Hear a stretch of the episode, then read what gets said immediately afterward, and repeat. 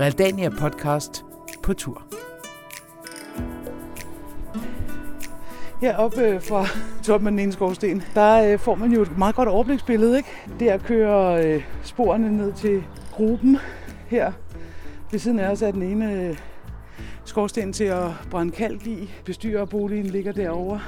Og så ligger gruppen ellers dernede og gemmer sig. På en bakke 15 km uden for Viborg hæver en stor rød træbygning med tre høje, tykke skorstene sig over bundelandet og den skyvildre blå forårshimmel. Det er Mønsteds gamle kalkbrænderi, og inde bag volden ud mod landevejen gemmer der sig både verdens største kalkmine, en helt særlig naturoplevelse, underjordiske søer, mørke gange, hvor man kan opleve en forunderlig stillhed tusindvis af sjældne flagermus og de smukke gamle fabriksbygninger, hvor ovnene førhen bulrede og brændte kalken til mørtel og gjorde Mønsted til egnens industrieventyr. Ovnene har været kolde i overvis, og man kan kun forestille sig de hvidpudrede arbejdere, der tømte kaldstødet ud trillebør for trillebør. Og man kan begynde at gå på opdagelse i den gamle fabrik, som både gemmer en stor model af kalkværket og en flagermusudstilling. Så dufter her tjære. Ja, ja. Jeg købte med sådan en lille flagmusvin. Oh, ja. Det er musik, den er omkring fire år siden. Det er vinterflagermusen, når den har Arne med vågen. frost om sin lille flagermusesnu. Det er verdens gamle film, det der. Nå, og så er der også flagermuseudstilling Ej, der. der. Så holder vores tog inde bagved. Vi bruger, ja. vi bruger stedet som remise. Altså hvis man synes, at de der skorsten var store, når man så dem udefra, så når man står herinde, så altså, kan der jo stå en hel børnehave inde i den, ikke?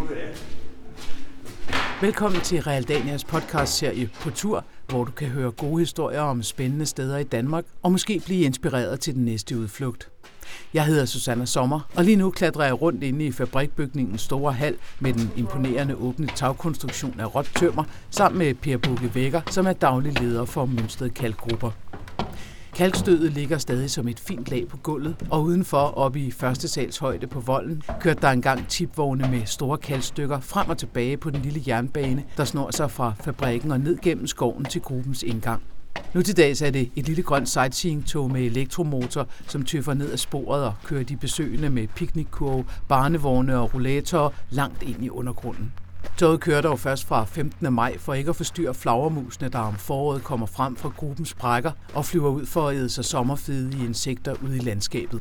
Så denne aprildag vandrer vi i stedet ned mod gruppen, forbi den gamle nyrestaurerede bestyrerbolig, hvor man kan se udstillinger om livet i og omkring kalkværket, og kalkladen, som i dag er café.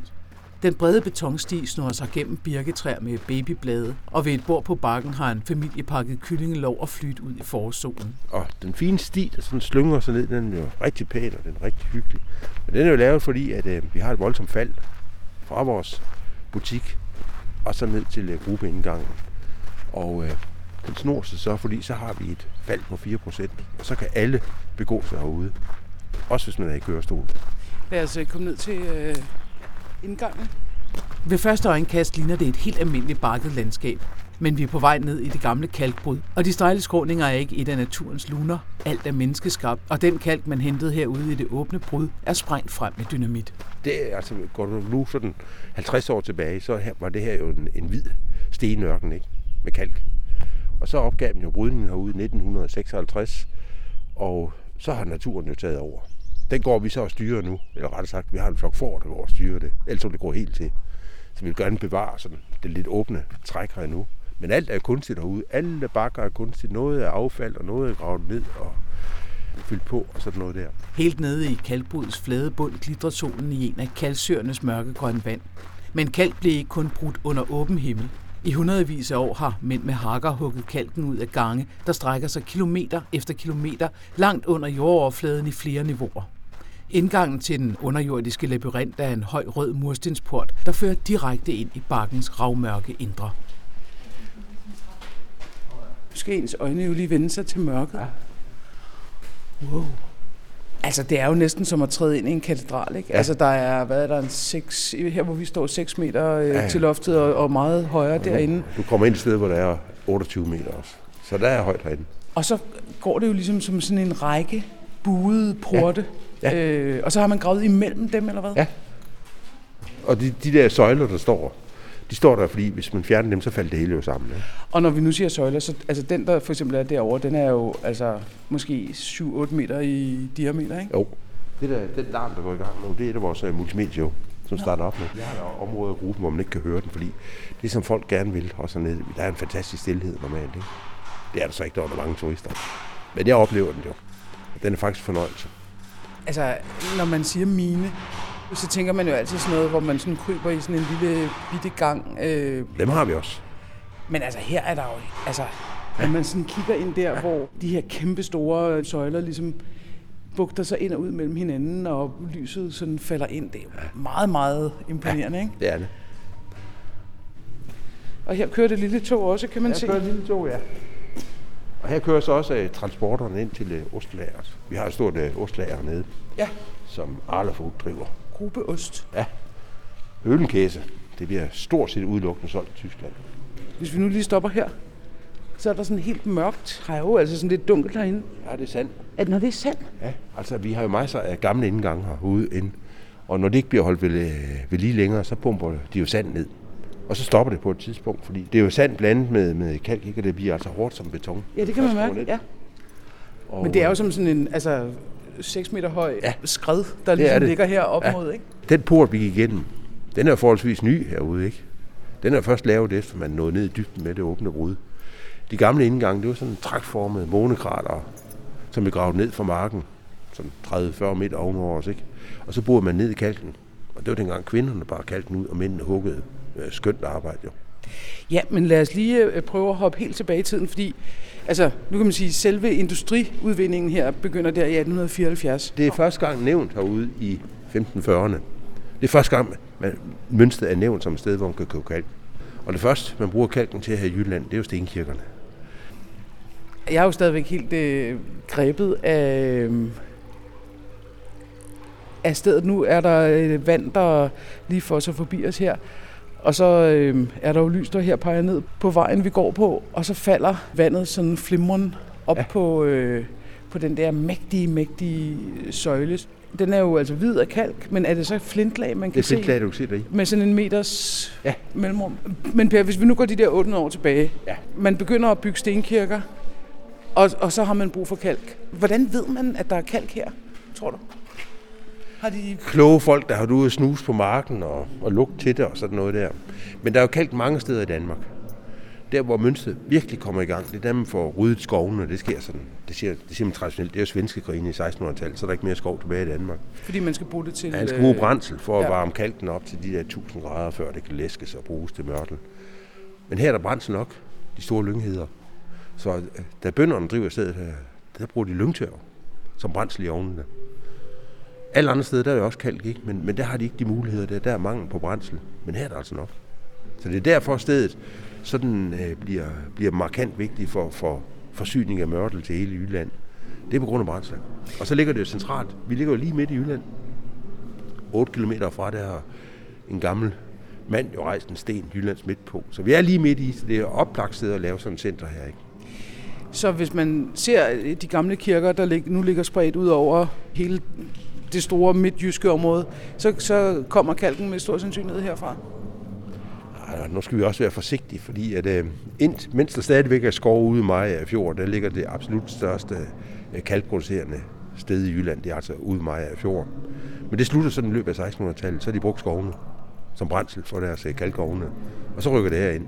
Så, så man kan sige, Mønsteds storhedstid, den starter sådan i slutningen af 1600-tallet, og der var det rigtig gang inden. Det er i 1800-tallet, for der er masser af byggeri. Gårdene bliver udskiftet for landsbyerne, ikke? og der begynder virkelig at ske noget i samfundet. Så det aller, allermest af kalk her er nok brugt i 1800-tallet. Nu er vi en station her til ja, det lille kalktog. Vores, ja, vores underjordiske station her. Jyllands første metrostation, den ligger jo her. Nå ja, det er rigtigt. Ja, og det er så perronen, vi går ja, hen over nu. trapperronen. Ja. Og nu bliver det meget højt, det der multimedieshow. Ja, det gør det. Vi er også lige oppe omkring. Der er 60 kilometer minigang. Ja, men det får publikum ikke lov til at komme ind i, for så ser vi den aldrig igen. Men vi har her i vores, det vi kalder turistdelen, der har vi godt 8 km. De fleste af dem er uden lys. Nogle af dem er med vand i bunden, som skal have gummistøvler på. Men vi har lys i 2 km, og det er jo nok til de fleste. Og så kan man jo have en lommelygte med at gå lidt ind i det mørke, hvis man har lyst til det. Men det er sådan et sted, man godt kunne gå vildt, hvis det var? Her i turistindet det er svært. Jamen, jeg tænker på altså, hele komplekset. Ja, så det, jeg, det er jo det ene sted i Danmark, hvor en normal begavet person kan fare vildt og dø af det. Så, så, så grimt er det. Og når vi sådan om vinteren har tid og lyst til sådan at lave ekspeditioner, så er det altid med en snor. Ellers finder vi ikke tilbage igen. Altid. Så vi har ingen har set det hele endnu. Du har heller ikke? Nej. Hvor øh, skal vi gå hen nu? Så kan vi gå lidt ind i mørket, hvis du har lyst. Ja, vi skal ned i mørket. ja. ja. Så står der ligesom inden mellem pillerne eller søjlerne, hvad vi nu skal kalde dem derinde, der står to kors. Nej, Nej. Nu går, vi vi må hellere gå den vej ind, vi får styrt nysgerrighed. Ja, det er da det. Ja. Nu er vi også ligesom på en eller anden måde føles det som om vi er lidt uden for alfarvejen. Nå, det er bare de der lamper. lys, ikke? Nå, men det lignede et kors. Nu, nu forlader vi jo, vi jo den del, hvor man kan sige, at øh, hvis man er i kørestol, så øh, Ja, så er vi ligesom væk nu. Wow. Til højre her. Altså, jamen det er jo som, som sådan et øh, fantasilandskab, hvor den her gang, som nu er blevet meget lidt betonagtig og meget mere vildt, Ja. bugter sig op og ned. Og så er gangene her jo altså, hvad er de, 10-15 meter høje? Ja, det er det. Men, men altså, det er jo den der, hvad skal man sige, vi vil gerne have, at grupperne nogle steder fremtræder jomfruelige nu. Altså, der er steder, hvor vi helst ikke vil lave nogen som helst form for indgreb, fordi det kan også blive for kedeligt, og man kan også sætte lys over det hele herinde, ikke? Så, så fjerner man også mystikken og, og spændingen. Ikke? Lad os nu bare gå igen den. Ja. ja. Godt, man har sin skridsikre såle på her. Så. Nå, her kan man se op. Øh, ikke. nå, det ser ud som om, man kan se op i, Der er sat en projektør derop. I snyder. Ja, vi snyder. Det er altså der, hvor øh, der er en af de gamle indgange, der er blevet lukket. Når der er sat lys på, så det ser ud som om, at Vi har jo solen falder ned. leget meget med lyser. Ja. Og det, der kan leges endnu mere, ikke? men vi synes, vi forbedrer os hele tiden. Ja, fordi man har jo slet ikke den der fornemmelse af, at har oplyst. Altså man har mere den der fornemmelse af, at de her pletvise ja. lysfald, som så jo så også gør, at selve gangens runding og ja. søjlerne, der kommer ud, ligesom falder med meget dramatiske og, og, skygger. vi, vi ikke? kan jo ikke sætte, sætte mere lys på herinde, fordi så bliver det helt grønt. Så vil algerne springe frem overalt. Og det er jo ikke meningen. Mm, jeg skal lige forstå.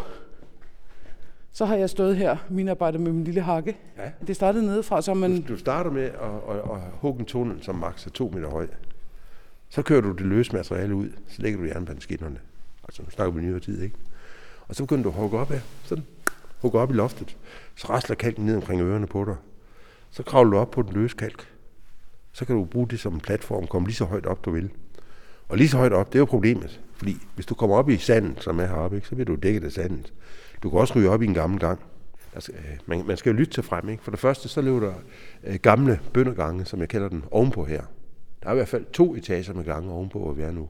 Hvor, hvor øh, langt er vi under jordens overflade nu, tror du? Her har du i hvert fald øh, 30 meter op.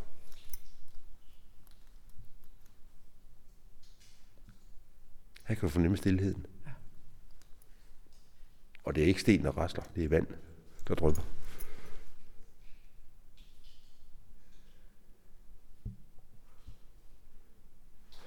Og så når man går hernede efter lukketid, så er det jo et af de ganske få steder i Danmark, hvor der er helt stille. Der er ingen trafik omkring. Der er bare stille.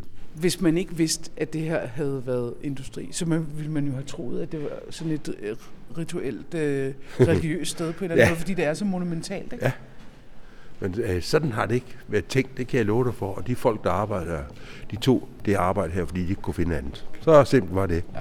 Og det sjove er, hvis du tager Tyskland, så har man jo et, en savnverden omkring øh, mine arbejde. Ikke? Det der, man har sådan klubber, der sådan går i uniformer og sådan kalder sig æresvagt for minerne og sådan noget. Det har man overhovedet ikke her. Der er ingen savn her. Har det, været, det har været et skodarbejde, eller hvad? Ja, der er ingen nisser i skoven, der er ingenting, der er ingen guld, der er ingen begravelsesting, og det er ikke skønt overhovedet. Det eneste savn, vi har omkring, det er en slangkniv, som er i Dagbjerg. Men en slangkniv er skabt af Jeppe Aukjær, og det kan vi datere, det savn. Det er omkring 1912, han får den udgivet, ikke? og så er den sådan bygget op. Der er intet før den tid. Det er bare skodarbejde, ikke? og det er træls. Dagbjerg har altid haft ord for at være en munter by, som ikke forsømt nogen lejlighed til fest. Nu havde det alle sine dage været en sagt ret, at når der tændtes op under kalkovnene, skulle der gøres gilde, og da det her var præstens ovn, der var i ilden, så var det altså ham, der skulle gøre gildet, som han da også var villig nok til, som ikke var så sært, til i modsat fald kunne det hævne sig på kalken. Sådan et gilde, det kunne hun hver komme med til. Folk, der gik på landevejen, som folk, der kom hjem fra marken. Så snart det var blevet sådan jævn hen mørkt, så tog kalkbrænderne de glødende emner på deres skovle og gik op på banken og slængte det i en vild bue ud i luften. Hui! sagde de, så det gjallede i bakkerne, når de slængte ilden fra sig. Det gentog de tre gange. Anden indbydelse fik folk ikke, og det var altid tilstrækkeligt. Kort efter begyndte man at myldre op imod kalkovnen, der allerede lå og emmede en blå tåge fra sig. En havde en flaske mjøde med, en øl, en brændevin. En havde kager eller en kavring småbrød, en en klat smør. De færreste kom tomhændede. Men den rødhårede præstekone kom naturligvis med broderparten. Det var jo ikke mere end rimeligt, da det var deres kald, der skulle brændes. Folk blev ved med at strømme til den hele aften. Mest unge mennesker, mænd og kvinder om hinanden. Også enkelte gamle brændevinshæne stødere, der egentlig hørte hjemme andet steds. Og de drak tæt i det, de ligesom sagde til sig selv. Det er ikke nok, at kanten brændes, den må også læskes. Og der blev skålet, og der blev skrattet, og hver skrat gik milevidt ud i den stille aften, og folk lå i fjæsende klynger under de forundrede stjerner. Og den rødhårede præstekone trippede rundt mellem klyngerne, som en flamme, der var hoppet lige ud af ovnen. Men hvad de end drak, der ville ikke rigtig skabes nogen fest, langt mindre tændes nogen overstadig lystighed. Det var ligesom de alle kendte hinanden for godt, deres vidigheder og historier havde været brugt for ofte ved lignende lejligheder. Da dukkede der pludselig ud af mørket en ung sorthåret kæmpe, der var sine 74 tommer til visse og havde en tilsvarende skulderbredde. Ved ilden fra kalkovnen så man, hvor hans øjne funklede ved synet af de mange unge kvinder. Hans træk var store og forvågne, men egentlig ikke uskønne. Hans ansigt var glatravet, men med sorte stube i bunden. Han synes at være vant til at byde sig selv til bords. Til uden at afvente invitationen satte han sig på skråningen så nær op mod to glade pigebørn, at de på skrømt flyttede til side med et vin, mens de samtidig tilkastede ham udfordrende blikke. Får man noget at drikke her, for der vankede ikke stort, hvor jeg sidst kom fra. Nej, hvordan var det, Jens? svarede en af kalkmændene. Stod du ikke i går i Rosborgs halsjern? Det blev mig sagt, da jeg var der med et læs kalk. Jo, det var ikke alting løgn. Her har du syn for savn. Han greb ned i lommen og fremviste stumperne af en sønderbrudt bøjle. Er du brudt ud? Død og saltekridte. Det bliver en dyr omgang for dine rygstykker, om du mere render på kaptajnen. Dyres for hans egne, svarede den ankommende med en truende panderynke. Nu først gik det op for pigerne, hvem de havde mellem sig. Det var nok den Jens Slangkniv, som der fortaltes alle de gale streger om, men som de færreste endnu havde set. Han boede nemlig et godt stykke østerpå, langt ind i et andet sogn. Især gik der mange fortællinger om hans krybskytterier og hans galante eventyr. Han var jo forfærdelig smuk, synes pigerne, og som han måtte være grudstærk, at han med de bare hænder kunne bryde ud af et halsjern.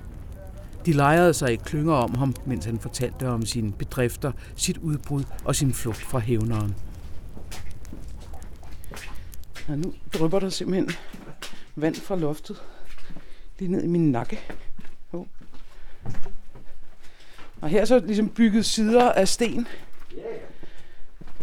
Nu er jo, øh... Siger du helt uimponeret? Du må tænke på, at jeg ser det jo for første gang. Oh, ja. Nu er vi jo i det sted, hvor øh, der ikke har været industri, men hvor en bondemand og nogle koner har arbejdet. Og ham, der huggede, han har selvfølgelig hugget derinde. Han kommer tidligere om morgenen, så går han hjem. Så kommer konerne og samler det op, han har hugget ud. For de kan jo ikke samle op, mens han hugger dig, fordi så kan du få sådan en hak i hovedet. De der kvinder, det der er problemet her med pengene, det er til lys. Tælle lys er dyrt. De går i mørke. En kvinde går ikke mere end 10-20 meter, så giver hun brødbakken med kalk videre til den næste kvinde, som så går videre til den næste igen. Række. Ja. Se, de der kvinder, øh, du bliver ret træt af, hvis du går her i mørke og hele tiden sparker til sådan en, en øh, flintsten der. Derfor sørger de for at have en gang ryddet, så de går i. Derfor så bygger de mure op af flintstenene, og så er alt det, de ikke gider bære ud, små stykker kalk, anden flint og sådan noget, det gemmer de bag ved muren. Det vil sige, muren er beregnet til at styre affaldet. Nå, så ved det hele tiden, ja. at det, der ligger her, ja. det er noget, der skal med ud. Når han nu kommer længere ind, vores hugger, 100 meter ind, så begynder der at blive rigtig meget affald. Så kommer de til at gå helt op under loftet. Altså, de bygger sådan affald op, de går på. Og derfor så virker, når vi så ser de der bøndergange, som jeg kalder den, så er det jo sidste stadie, vi ser den i, hvor de har gået helt op under loftet, fordi her er jo højt lige nu. Ja. Der er jo 5 meter oppe. Ja. Grunden til, at det er lavt, det er, fordi når de så er færdige med en gang, så smider de affald ind i det. Affald er problemet her. Og så den igen, amerikansk øjemål og hovedregning og sådan noget, så er det altså kun omkring 20 procent af det, der bliver hugget ned, som i gamle dage bliver båret op på marken og brugt til noget for nuftigt. Resten bliver liggende her. Hvis nu en moderne minearbejder, skal vi sige 1910, kommer til at underminere sådan en gang her, og der bliver brudt i loftet, så vil alt det her affald styrt ned i hovedet på ham. Og der er meget, skulle hilse sige. Der er rigtig meget. Kæmpe store Og det dødsfald, vi har ind i gangene, det er fra 1880. Han bliver dækket af affald, så han kommer for tæt på en gammel gang. Og når du siger, at ham, der huggede, vil stå derinde, så er det simpelthen, fordi her slutter ja. øh, gangen. Ja, og, han skal videre den vej ja, der. Så det er bare fremad. Og han snor sig frem, fordi han går efter det bedste kalk hele tiden. Han vil arbejde sig ude om kalk med meget flint i og sådan noget der, ikke? Så derfor bliver gangen jo aldrig lige. Og der er, Hvor hurtigt, kunne man, altså, hvor hurtigt hakkede man en gang? Ved man det? kvinderne skal helst ikke gå mere end 300 meter. Det er max, fordi så bliver det for tungt økonomisk, eller så skal der for mange kvinder ind, eller hvad ved jeg. Ja, men det, jeg tror faktisk, det er noget, man gør på en sæson. 300 meter? Ja. ja. Og så har de stået her og, og ragt store blokke af ja. kalksten videre ja. til, til det næste. næste. Og så helt op på marken, ikke? Til sidst, så er det den, der har et tunge arbejde at gå op af skrænten, ikke? Og lægge det op på toppen. Man kan måske godt forstå, at der ikke er kommet så mange savn.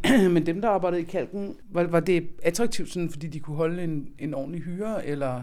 Det giver luksus. Det er jo ikke bønderne, vel? Det er jo husmændene og husmandskonerne og ugifte kvinder og sådan noget der, ikke?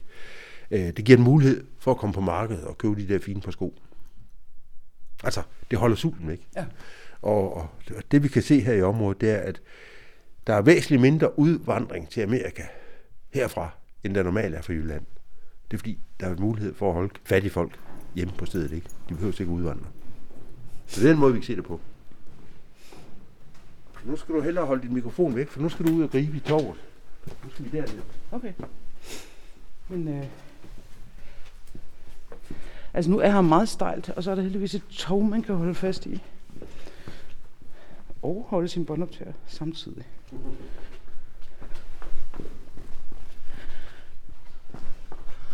Hold da op. Den nye gang der, som er både ret bred og høj, den ender så henne Ja. i søen, Ja. som der er lys på, så der er et helt mørkt område, og så spejler søjlerne og lyset og kalken sig ellers i vandet. Ja. Nå, Ja. her, flagermusene. Nå, ja. Det er verdens Vi- største kalkgruppe, Gruppe. og det er verdens største overvintringssted for flagermus. Ah, den er nok... For en særlig form for flagermus. Ja, vi, vi, vi, har, øh, øh, vi har godt 20.000 flagermus herinde om vinteren i dvale. Og dem er godt 4.000 nogen, der hedder damflagermus. Og damflagermus er sjældent alle andre steder end her. Så derfor så er vi et EU-habitatsområde. Det vil sige, at hvis vi skyder en flagermus her, så kommer vi i fængsel. Sådan. Det er lige- slemt som skyde ulv, ikke? Det, det er vist blevet mindre slemt. Ja, det er det måske. Men, øh, og det betyder så også, at der er restriktioner på stedet. her. Vi, vi må ikke have ret meget besøg her om vinteren, fordi øh, de flagermus skal være i fred. Og jeg siger, der, er- der er simpelthen gang nok. Altså. Jeg er sikker på, at hvis de bliver forstyrret, så kan de finde en gang, hvor de ikke bliver forstyrret. Men, Har de men sådan vi, nogle særlige områder her? ja, nogle af dem kan vi godt finde, men, men det er jo ikke nu, for nu er de væk stort set alle sammen. Ikke? Nu nærmer vi os foråret, det er ude i, i for, sommerkvarteren nu. Men øh, vi har nogle områder omkring vand specielt, og vi skal langt væk fra porten. De ikke lide træk. Og vand kan de godt lide. Hvad, hænger de så op øh, i toppen af gangene, eller Ja, det hvad gør de. de? Men øh, kun nogle af dem, poter, de aller, fødder? aller, aller fleste grav, øh, flagmus, de graves ned i kalk. Nå. Og øh, kloge flagmusforskere de siger, at man kan maksimalt, hvis man gik rundt i alle gangene, for vi ikke gør, så kunne man maksimalt se 10% af bestanden, fordi de aller, aller fleste, de graver sig ned. Nå, men øh, nu kan vi jo lige øh, gå lidt fremad. Nu kommer ja. vi til endnu en, en træbro, Ja. som er sådan helt... Øh, Nej, det er jo fordi, den, den, den er gammel, den her. Den er 11 år gammel, så, så har folk slæbt kalk med ind på den. Nå, det er kalk, der har aflejret sig i sådan et, i Det sådan gør et mønster. blødsikker, så det er fint. Ja. Hvis man går ind på jeres hjemmeside, Per, øh, så er der jo sådan et øh, flagmusetæller Ja. apparat, så man kan se hver dag, hvor mange flagmus, der er Fløjt ind og ud. fløjet ind og ud. Ja. Har de kun et hul? Så vidt vi ved. Men der kan jo ligge den der rævegrav op i terrænet her, som måske nogle flagmus bruger sådan noget der. Men, men stort set er der kun et hul. Og der sidder så en, øh, Der sidder en tæller. en, en eller anden ting, der ja. Ja. tæller dem. Jeg tror, vi er oppe på en 15-16.000 nu. Netto udflyvende nu. Så vi når nok de 20.000 igen, inden vi er helt færdige. Og vi så lige en enkelt, så der er stadigvæk der lidt er tilbage. stadigvæk Se, nu kommer der nogen med en lygte dernede. ja, ja. Det Så fejrer lyskejlen ligesom op ja. Ja. på øh, ja. Ja. de rå vægge. Ja. Og vi har bare snart nysgerrige, så får vi lys lige i hovedet. Det er det. Ja. Ej, nu slukkede han. Ja. Det er selvfølgelig også mest ja. dramatisk i mørke. Ikke? Men den her gang kan jeg altså godt lide, for jeg synes, lyset er helt perfekt her. Ja, lyset falder jo, altså ja. Ja. det er jo stadig, der er stadigvæk en træbro, så det ja. Ja. kommer jo ligesom i sådan nogle ribber. Du må gerne bruge din omlygte herinde, det skal du ikke være bange for. Nej, men man kan også spare på batteriet. Nå, det skal man, det er rigtigt. Hvis vi bliver er væk. lamper, så behøver vi jo ikke at have lamper. Han var ved at snakke om, at der ikke var for meget batteri, så sagde Så skal du passe på med at gå ind i en mørk gang, fordi så lige pludselig er der ingen batteri, når du det var skal igen. det, der var mere vigtigt, hvis der var et eller andet sted, der var mørkt. Så Det kommer. Det er det.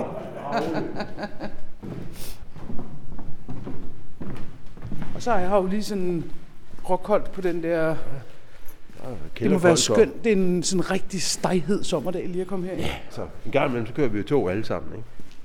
Og det, det er, så kommer man rullende ind der, så kommer man lige ind i kulden derude igen. Ikke?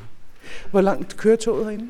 Jamen, vi kører godt øh, 1.500 meter ind til perronen og læser folk af, så samme vej tilbage igen. Vi har en tog. jernbane. Lille grøn tog. Det der, det er resterne af en kulisse for Absalons hemmelighed, den der. Nå, julekæden. Vi troede, det var virkelig godt at få den til at optage hernede. Det ville give en frygtelig masse reklame. Det har det ikke. Alle børn ved derimod nu, at der er sådan nogle minegange under København. Og det er altså øh, inden øh, Det er den der brønd, vandet. brønd som, øh, som børnene kravede ned igen, da de skulle ned i Absalons hemmelighed. Og det ser jo også totalt eventyragtigt ud. Ikke? Ja. Den står og spejler sig i det sådan helt blikstille vand. Der er lys inde i den. Ja. Båndåbningen. Øh, og så står den jo i det her knudrede, hvide flint i sprængte rum. Ikke? Hvad var det for et sted, du ligesom begyndte at arbejde på der for 20 år siden? Det var en meget, meget forfalden turistattraktion. Og der var et rødt ishus, og der var en skov, som var kommunens, og et kalkværk, der var ved at falde sammen, og lys i 500 meter gang ned i alt. Sådan nøgne pærer, der bare hang sådan 3 meter op i en lang snor. Det var dejligt nemt, fordi øh, ligegyldigt hvad jeg lavede, så var, det, så var det en forbedring. Det var, det var skønt. Det var så nemt. Og der var ikke rigtig noget penge at gøre med, så det var Stomp-løsninger og sådan noget der. Kom der nogen og så det? Ja, det gjorde det altså. Øh, lige da det startede i 97, da jeg ikke var ansat, der kom der 8.000. Og så da, næste år, så kom der godt 25.000, og så sådan vokse lige så langsomt igen med årene, sådan vi nu er oppe på sidste år, små 65.000. Så, så mange ting har ændret sig. Altså, og os sige, de der første år, det er jo sjove. Du kan godt lide det der stompe. Ja, det kunne jeg godt. Det er altid sjovere at bygge op, end at vedligeholde.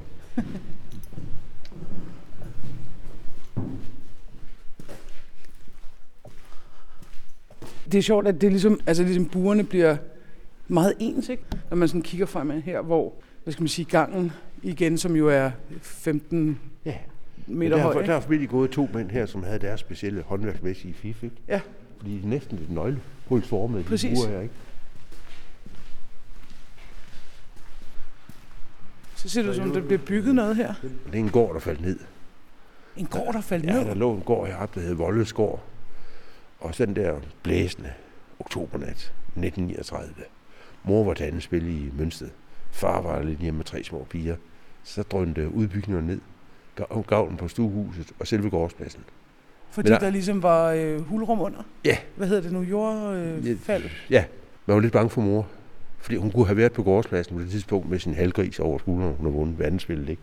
Det var hun så ikke. Hun overlevede også. Det kom jo i alle aviser dengang. Det var en kioskbasker af rang. Der skete jo ikke så meget. Altså, der var 2. verdenskrig, men det kom jo ikke også ved i 39. Og så bestyreren hernede. Det siger lidt om tiden. Han kunne st- stolt gå i avisen og fortælle, han vidste godt, at det ville styrt sammen. Og derfor havde han også fjernet alt dyrt materiale hernede. Han har bare ikke fortalt det dem oppe i toppen. Helt utroligt. Og der er jo altså her altså et, et, et skred, som jo er været øh, altså 15 meter højt, og så ligger Ja. der ellers sådan en kæmpe bunke... Ja, graver man i det, så kommer der sådan en gammel gryde og frem, Ja. ja. blikblade og lidt træ. Og Her kan man noget se slakker og sand, ikke? Ja. Ja, og noget træ der. der. Ja, ja. Og her har vi så virkelig... Øh, der er lavet en lille ja brænde der har vi jo til den, vandet. øh, den sø af kunstig derinde, ikke? Ja. Øh, det er fordi flagmus, når de kommer her med efteråret, så parer de sig faktisk. Hunderne har så forsinket øh, drægtighed, så de først, der først, først sker den første udvikling, når de flyver ud her om foråret og begynder at spise insekter igen. Og det siges, at de der høje gange, vi har derinde, dem kan flagmus godt lide, når de skal parre sig. Og så har vi lavet sådan et område derinde, hvor der ikke kommer folk, hvor de har det i fred og ro. Og øh, vi kan jo ikke styre noget med, med pigtråd hernede og sådan noget. Alle ved godt, at guldskatten ligger bag ved pigtråden. Ikke? Men vand, det kan vi styre folk med. Så derfor har vi opdæmmet sådan et stort, stort areal ved 5-6.000 kvadratmeter derinde, hvor, øh, hvor der så ikke kommer nogen. Hvor der Hvor er flagmus i sexområdet. Ja, simpelthen du. Sikker sex. Ligger indgangen lige derhen. Vi har taget en lidt større rundtur. Du har gået en kilometer. Står der en mand på en stige hen ved Det er indgangen. Google der roder med sine tæller derhen. Det er den tyske flagmuse-tæller Ja. ekspert. Ja. Så der i toppen af, øhm, af porten, det der hul, der så er måske en halv gang Ja. 30 cm, det er så Nå. flagmuse-indflyvningen. Når de flyver igennem der, så, så sidder der to rækker fotoceller, som måler, om det henholdsvis er en indflyvning eller en udflyvning, og tæller. Vi har ugler, der sidder her. Uler? Han, derfor sidder øh, han på kabler op. Ja, de sidder her om foråret og efteråret. Og åbner munden og spiser en flagmus. Er det rigtigt? Og Google Schafter laver, har faktisk lavet en film om det, hvor han tog med sådan en kunstig lys, ikke? Og så sidder to ugler der, ikke?